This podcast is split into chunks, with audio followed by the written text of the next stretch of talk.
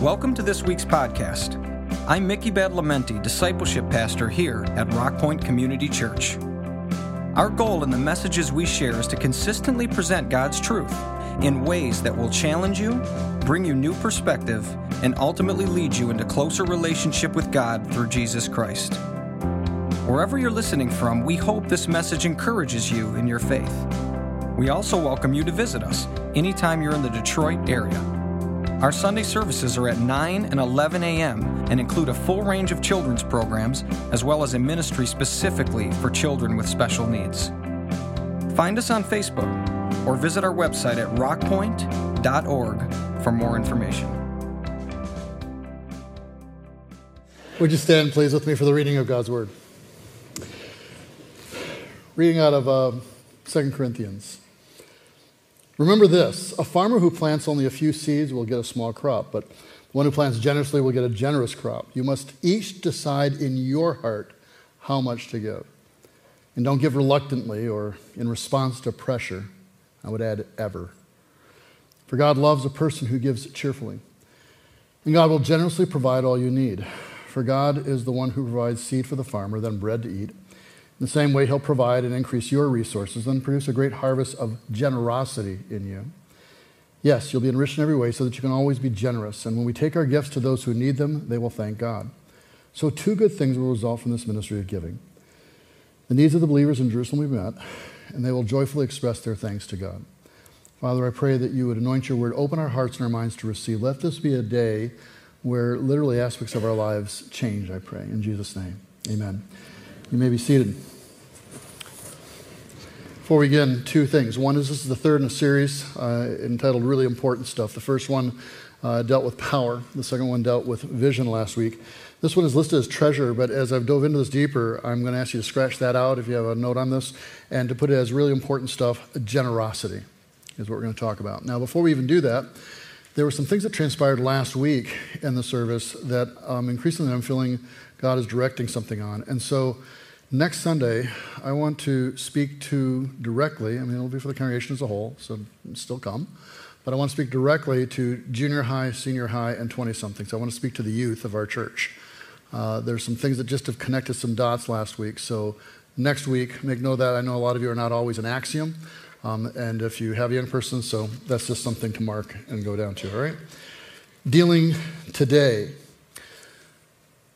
Generosity. Last week, after the second service, we had what is our annual business meeting or members meeting. That's where we report on how finances were spent and how they were spent in the last year. And then we present this year's budget and have approval and answer questions, and that's all part of being accountable in that process. There's a variety of things that are listed when we do that. Some things that aren't mentioned but are part of what we do here are the children's ministry, youth ministry. A significant portion, when you factor in staffing and other things, are poured into those two areas. I think it's something like 75 or 80% of people who commit to Christ do so as young people. And so that ministry, those ministries are extremely important. Detroit Bible Institute is something that is an academic setting for studying the Word, that we partner with other churches but are on our location here. We have our men's ministry, women's ministry, The Garage, and Oasis. There's assistance for widows and those that are troubled, for those that are struggling with a variety of things, from financial issues to addictions, etc. General care ministries that ministers in the hospitals as well as to others who have lost somebody or is struggling with an issue of health of some type or another. We've just resurrected an old ministry that died during COVID entitled Share Your Portion. It's kind of a Missions Impossible group. There's a whole bunch of people on this list, and then when there's a need, we try to see who those could respond to provide meals for those who've lost a loved one or who are struggling with a long illness. And so that's been resurrected. We have the pantry going on. There's so many other issues that are taking place that we can't list them all. And it's a time for us to report and to communicate what those things are.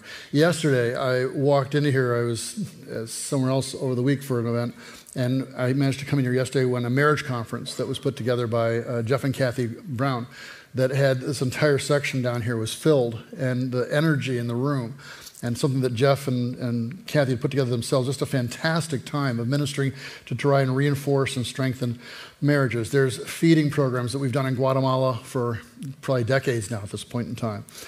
Construction teams and medical teams that we've had in Costa Rica, another construction team's going out in a couple of months' time or so, and then a medical team again in the fall.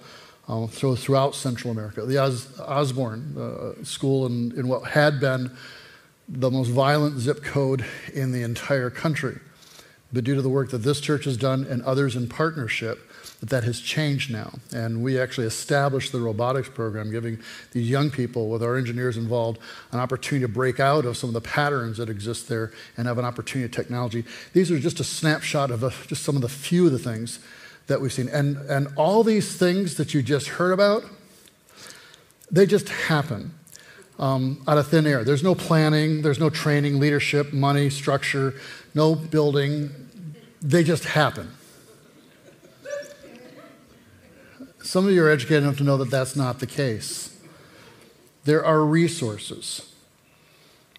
And what we just said earlier in offering is something that we really mean.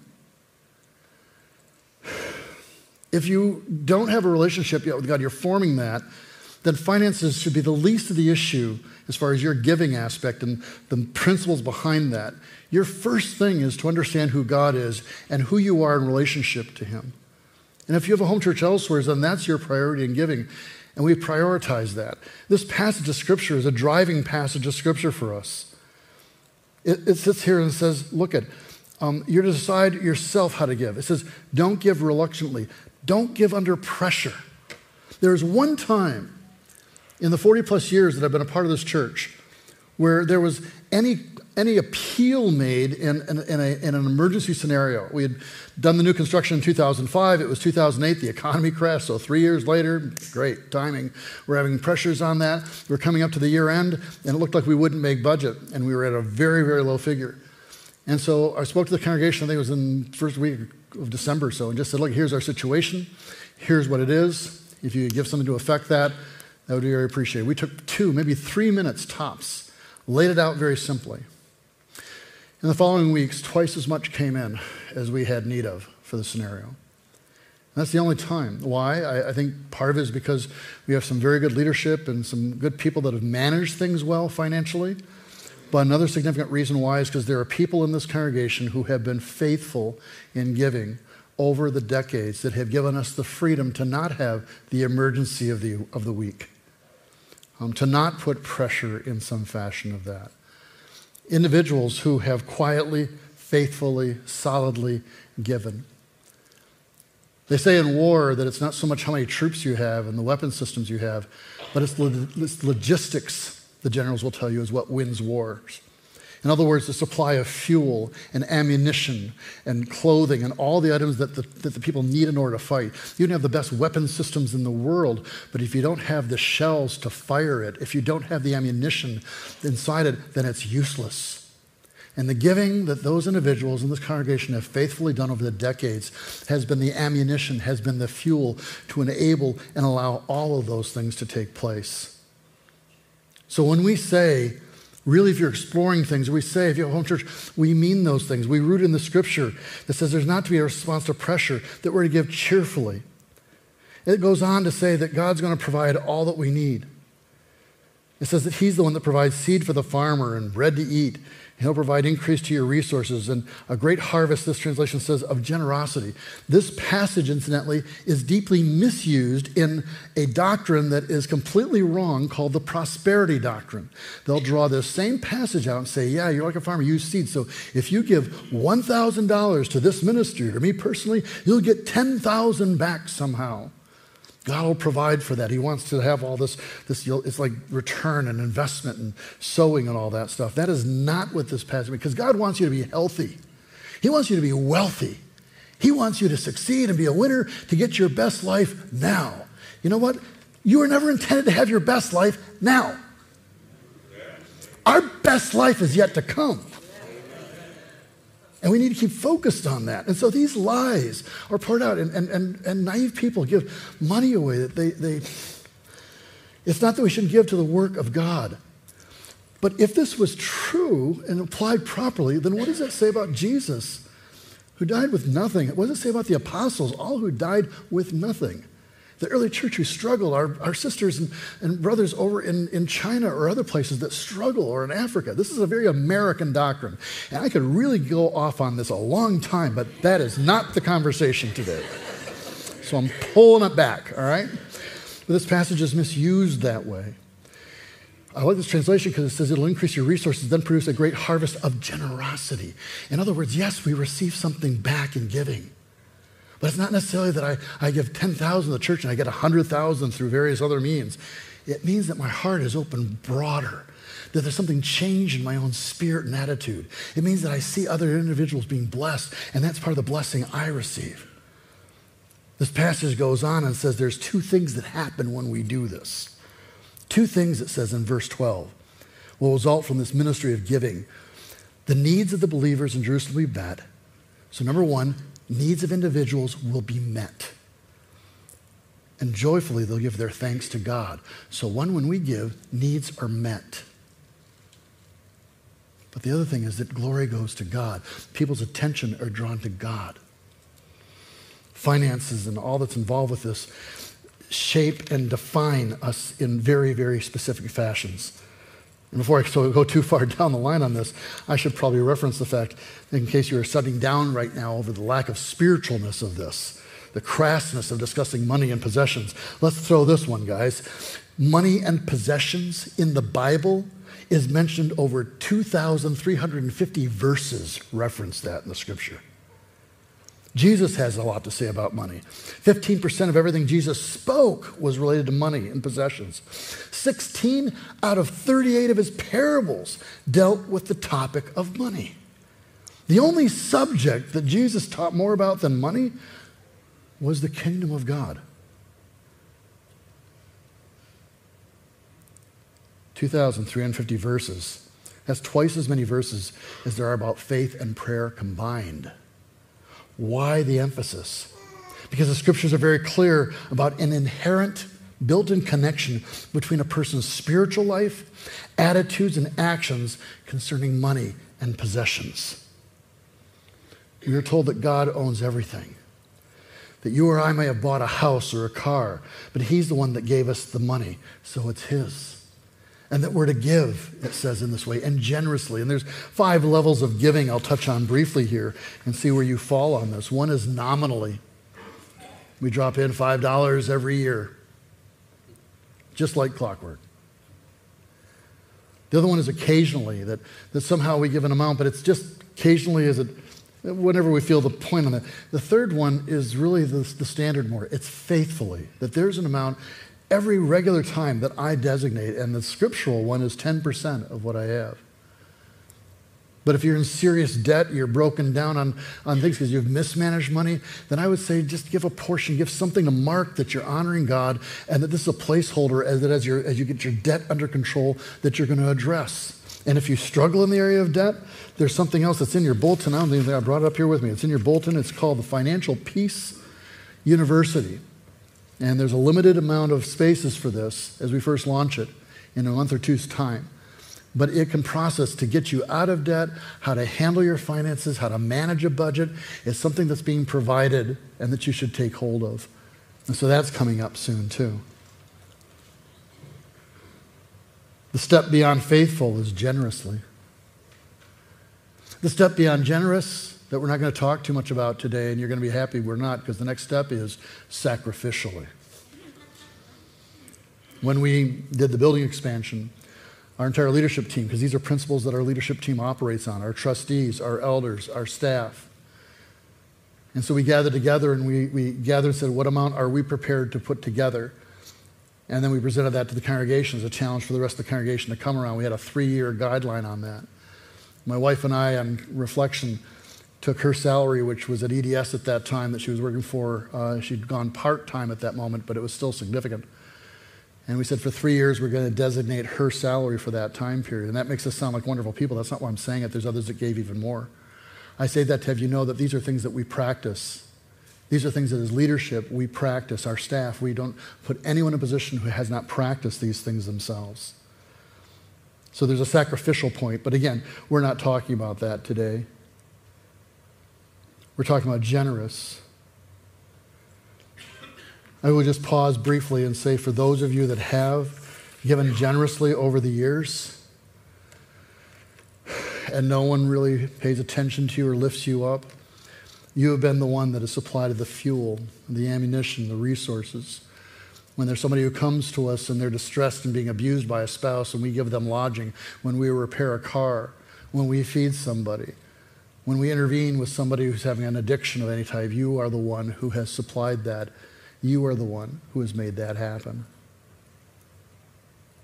All these verses about money and what it means, why, what does it say about us? Well, here it is. I'm a citizen of the United States. Not everyone in this room is, but I am. And I have the distinct honor and privilege of paying my taxes every year to the federal government. I do that because I'm an American. That's my allegiance. That's my home place and stuff. So I personally provide for the defense of this country, okay? I personally provide for a variety of other things, and so do you if you're a citizen of this country. I am also a citizen of the state of Michigan, and I'm not like those who live south of the border in that begotten place called Ohio. And so I pay my taxes in the state of Michigan, and I personally am repairing the darn roads. I live in Clinton Township, and so I am now providing for the education of other people. My children are no longer being educated in those schools, but I am still providing for the education of everybody else's kid. I provide for the police and the fire department, and when there's a fire that breaks out 3 streets down, nobody comes and asks me to come and put that out, which is good. But they do turn to the fire department that I encourage and facilitate. In the same way, and we do this because these are our allegiances. This is the community we live in. This is the provision we make for our fellow citizens. This is the identification that we have. And also, if you don't, they'll arrest you. But in the case of the kingdom, we're told to give freely, without compulsion, without threat. What motivates us to do that? There's need, but it's beyond need that motivates us. It's an understanding of what grace we've been provisioned and we've been given ourselves that changes how that is and how we operate and how we think. I read not too long ago about a stroke patient in Brazil. There was a journal, Neuroscience, and this guy was 49 years old. He had a remarkable personality change after a stroke. Well, that's not unusual to have a personality change, but this guy's was unusual. He suddenly had an excessive, it says, and persistent urge to help others. He couldn't stop giving money and gifts to people he barely knew. According to his wife, and I'm not sure if he's still married or not, he would buy candy, soda, and food for kids he met on the street. He quit his job of a larger corporation, and all he wanted to do was to give. He said he saw death up close, and he wanted to be in high spirits from that point on, and he would not stop his giving. It shouldn't take a stroke for a Christian to start giving. It should be an experience that we have with Christ, that yes, we recognize needs, but it's not need-driven. It's instead the grace that we've been given and that we've been provided. A lot of times, individuals don't come to our doorstep, and when they do, we should meet those needs. We should be thoughtful about it. I understand there was someone saying that we had told them they could solicit money in the parking lot, ironically enough, this morning. We would not do that. We would not approve that type of thing. We have a vetting system. We want to know who the person is. We want to know what's going on with the process. We're careful about that. But people do come to the church to look for those things.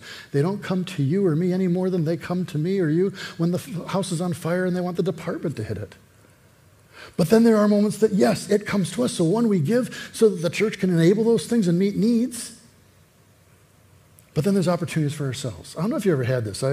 Occasionally I'll stop at Tim Horton in the morning just to grab something, especially if that's the only meal I'm having for the day, and a muffin and a little egg and a little sausage, whatever the case is. And I go up to the window one time after a line of cars, and I get up there, and they give my thing, and then they said, "It's been paid for. The person in front of you paid your bill." I was so angry. I mean, I was so upset. They paid my bill. How dare they pay? No, I was like overwhelmed. I honestly, I was kind of in one of those moods where you're just processing the day. You're getting ready to get in. You know what you got to do, and so you're kind of. And then suddenly this happened. I'm like, there are actually kind human beings in this planet. It changed my whole attitude. I said, you know what? I said, next time I came by there, I thought about it. Days later, I came by. And because I'm so much better than that person, I paid for the next two people after me. Because gosh darn it, I'm twice as good. No, I did. And you know what? It was fun. It was actually fun. I thought, man, it's just going to be so fun to see these people and just whatever the surprise. And I just drove off, you know. But there's a joy in giving. There's a joy in being generous. Whether those moments that we have in our lives that God's given us an opportunity to, or when we enable the needs of others through our giving into the church and through our tithes and offerings, that not just meets those needs, but in every single one of those cases, just like the scripture says, it's turned towards God. Every single time that help is done, we say, look, this is God helping you. You need to realize this is God's intervention in your life. Every single time. It's not about attention to this church. It's not about attention to me or to you in what we do personally or what we do corporately.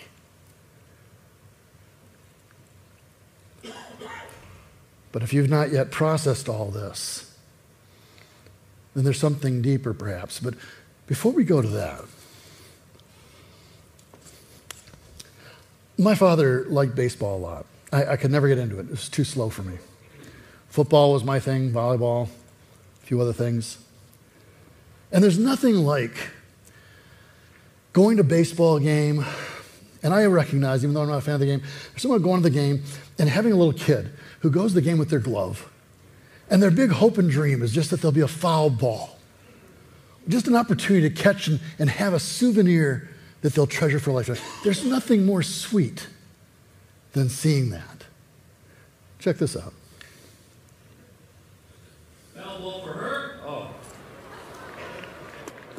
Whoa, whoa. Hey, what was that? What was that adult lady doing to that little gal?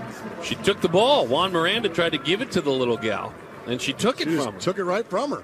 And that was last that's Friday. Just beyond wrong. Oh, bless her heart. That announcer says, that was beyond wrong. Earlier, I said in the first service that woman was going to hell, and someone was upset over that, I guess. So I won't say that. I can't know for sure, but. But look at that. I mean, we all react the same way. It's like, look at the selfishness of that woman. Look at that. Literally, he's taking the dreams of the little girl in her hands. I mean, it was just so obnoxious, so unconscious. Did you see? She's high-fiving.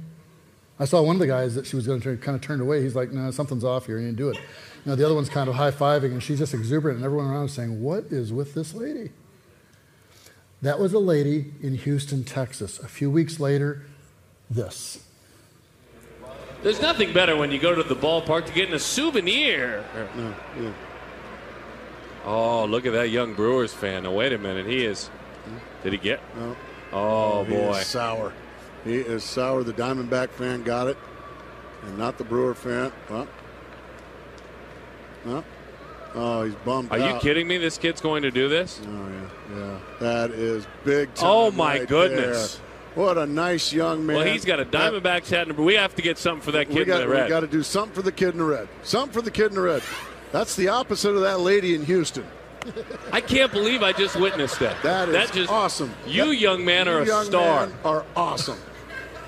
Did you see that? All right. That was good. Cool. Yeah, we got to get something. I thought that was fantastic. They circle the kid. You are a star. And then they go on later and say, you are going to get good things. We know where you are. We're going to find you, and we're going to make sure you get good things. And I looked at that, and I thought, oh, my goodness, what a contrast.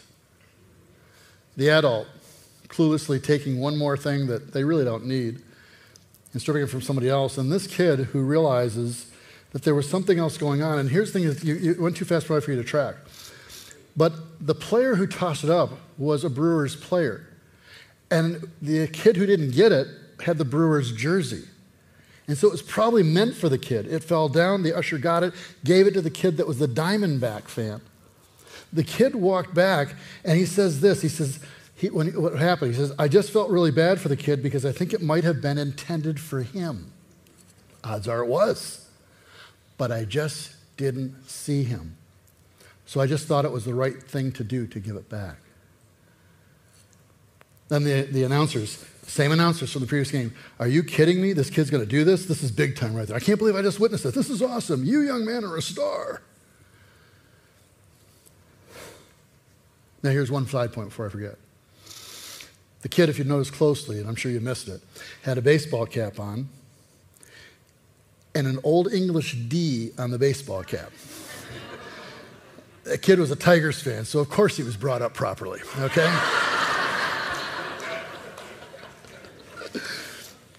The point of bringing that out to you is I see that kid, and I think so oftentimes we're the first person, the lady in Houston. We have what we have, and we take even more, and we take it from others. This kid sees something that was intended for someone else. It came to him, but it was intended really for someone else. The question that hit me on this was several things. What do you and I hold that was intended for others? Oh, I earned that. Every talent you have, every breath you have, every opportunity you were given came from God. And if you're not humble enough to admit that, that's a whole separate issue you need to deal with. He's given us things. And some of that was intended for others. And sometimes for people we don't see, which is why we release that freely before God without wanting any attention or credit for it. We give that over freely. And it caught me. What do I hold that was intended for others? And the other thing that caught me was how those announcers got that kid and put the circle around him and attention. And I thought, man, God's watching us sometimes. And this isn't meant as a manipulative point. It really isn't. This was just my own feeling and thought on it. That so oftentimes, we have this selfishness, and that gets noticed, gets acknowledged, but that's not what I'm drawing attention to. I sit here and think, man, how God really smiles. And how he circles sometimes, nobody else sees what you do. Nobody sees what you give in an offering. Nobody marks what you give to a person in Tim Hortons. But I think God sometimes circles and says, you are a star. And the idea that I would do something or give something that would delight the heart of God, that I would be that little kid who still has the ideals. Because as we grow old, we get so focused on money and possessions. And I never saw a U-Haul behind a hearse. We can't take any of the things with us. And this gets to the real point of our conversation, and I'll give it to you pretty quickly. The real issue isn't over the money. It isn't over budgets, and all those things are incredibly important. The real issue is really at the core of it, your relationship of God and your understanding of grace. There was a French philosopher and mathematician and physicist and theologian named Blaise Pascal. And Pascal was a Christian, and he created a number of different concepts and thoughts, but one of those that's been passed down over the years has been referred to as Pascal's wager. And the wager uses a logic form that goes like this. Pascal says this: God is or God is not. Reason cannot decide between the two alternatives. Point one. Point two, a game is being played where heads or tails will turn up, and the game is our whole lives, where heads or tails will turn up. Point three, you must wager. It's not an option. You have to place a wager or a bet. Point four, let us weigh the gain and loss in wagering that God is. Let us estimate those two chances. If you gain all. If you lose nothing. His final point then, wager then without any hesitation that he is. If you wager, if you find yourself believing in God and committing your life to that, then the worst that can happen is that you're wrong. But if you wager the other way and you're wrong, the implications and loss are staggering. When we look at scriptures like we looked at today, when we look at something like Matthew chapter 6, verse 31, that says, don't worry about what we're going to eat, what we're going to drink, what you're going to wear. These things dominate the thoughts of unbelievers. But your Heavenly Father already knows your needs.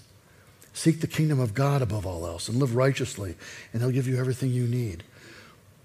When we look at those things, if you've engaged with Christ, and there are two groupings of us here, Those of us who've chosen and placed the wager that God is, we put our faith in Christ and his work on the cross. We repent of our sins and we lay our life down before him. And Romans says, as a living sacrifice, we offer up our entire life, so everything we have is his. And then there's those of us who have not yet made that commitment. For those of us that have, one of the questions from last week rises up again. The thing you have to ask yourself is, has it touched the whole of your life? Is it simply lip service?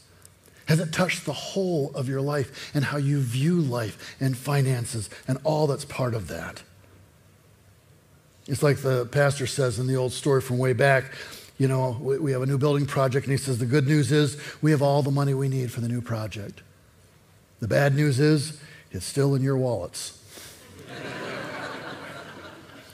It's another guy who was, and this is a true story, he was a well-established jurist in the 1800s or so like that, and he comes to faith in Christ, and as he comes to faith and starts to step up more and more, suddenly he's giving significant amount of sums to the church. And the pastor and him have a conversation, and he's stunned because there hadn't been a conversation about giving our finances. And he says, something's really transformed. He says, yeah, when I got saved, the guy said, he says, my wallet got saved too. Has it touched the entire part of your life? Our giving is intended for others, not to give us a blessing, but to be a part of reaping a harvest of generosity that's received. This morning's message, none of it's going to make sense if the gospel has not penetrated first. None of it's going to really connect with you in any way, shape, or form until you've made that wager and that commitment. And that's why we say, with all sincerity, if you're still exploring the things of Christ, then don't get involved in this. It has no meaning behind it for you. But how long does that stretch out? At what point do you cross the line of faith and you recognize your sin and a holy God, as we sang about earlier, and your need of grace and salvation? At what point in time do you put your chip down and decide where you're going to stand? Jesus sends out the 72 to do ministry at one point in time. They're on their own, 2 by 2. They're going to go out. They're going to tell people about the kingdom of God, and they're going to minister to people. And he mentions this in Matthew chapter 10, verse 88. He says, freely you guys have received, now freely give to others. In other words, freely you've received grace and forgiveness and all the resources you have. Now freely give. In the Message version, it says this: you have been treated generously, so now live generously. And then finally, this morning, there's a passage that I would read to you of what the transformational thing happened in Acts chapter 4. He says, now there's a whole number that believed, and they were of one heart and soul. Acts 4, 32 through 35. And no one said that any of the things they belonged to was his own, but they had everything in common. With great power, the apostles were giving their testimony of the resurrection of the Lord Jesus. And this line, and great grace was upon them all. There was not a needy person among them, for as many as were owners of lands or houses sold them, brought the proceeds of what was sold, laid at the apostles' feet, and has distributed each as they had need. This wasn't under compulsion, no manipulation. They were so overwhelmed by the grace that they had been given, so caught up with God's phenomenal generosity to them, that it changed how they interacted with one another.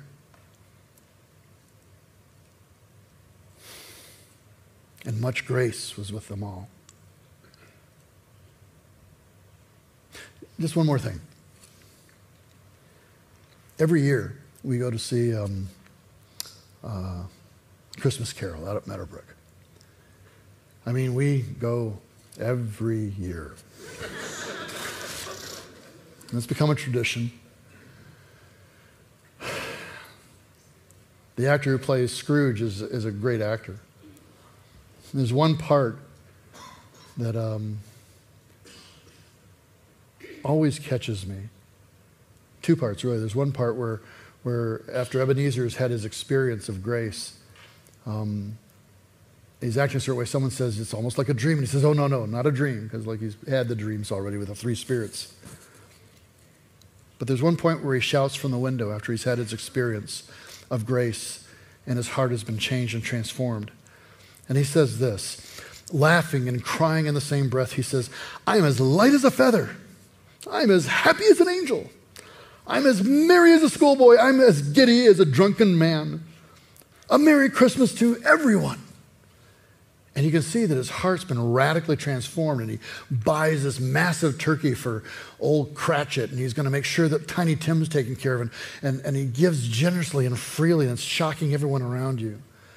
Charles Dickens does not use the word grace, but he receives a wonderful gift that he didn't deserve, Scrooge. The point of the story is not that this rich old miser gave so much, but it's that they received so much. Much grace was with him. And now in the real world, only God can work a miracle of that magnitude. When God breaks the stranglehold that money has on us, it all gives way to an extravagant sharing.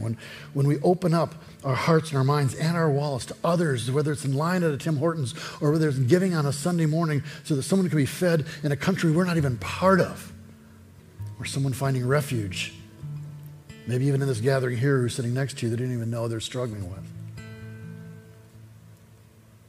There's a giddiness, a joy that comes with the privilege, and that is a miracle of grace. And much grace was with them all. What do you value most? What is it that more than anything in the world you'd have? Whose approval would you want more than any in the world? What is it that you seek and value most? And what are you holding on to?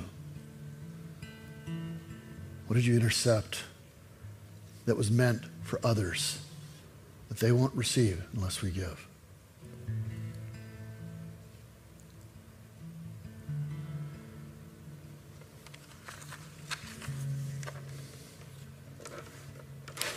None of this makes any sense at all to any of us unless we've experienced the grace of Jesus Christ. But if we've experienced that, if we know that we stand only by God's grace, and that all these things have been given to us before that, then what excuse do we have after that point? Freely he's given to us, generously, so that we in turn can generously give.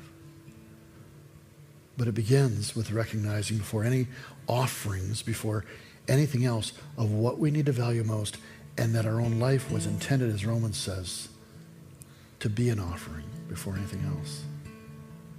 So, a moment, Lord, this morning as we seal this moment of time off, I pray that your Holy Spirit would stir and walk this, that there'd be something in these moments of time, especially for those who've never made a commitment to you, that would be drawn to you in this moment. And that for those of us that have, Lord, that we'd be challenged on our priorities and on our own spirit of generosity.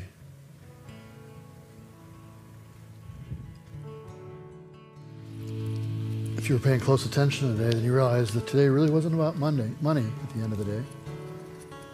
It's more about our heart and our relationship with Christ. I can't keep that little kid, ever since I've seen that video, out of my mind.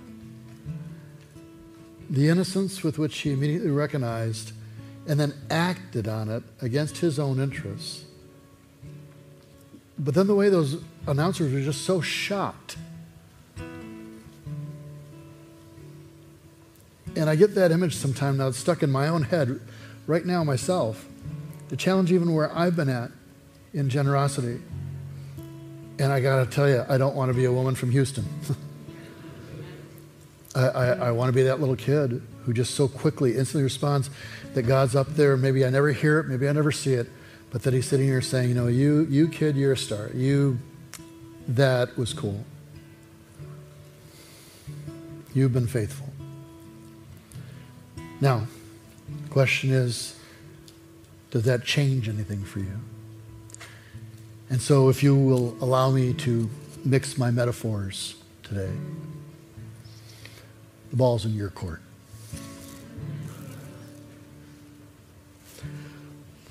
Father, I pray that your grace does change us, not just in how we handle our finances and how we're integral and how we deal with those we're indebted to and are generous in ways, and we give to your cause and purpose and we acknowledge you, but that, Lord, in other ways, how we live our life out, especially in this year of 2024 with everything that's going on.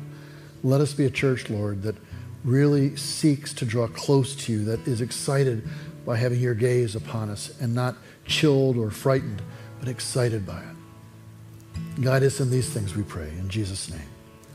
Amen.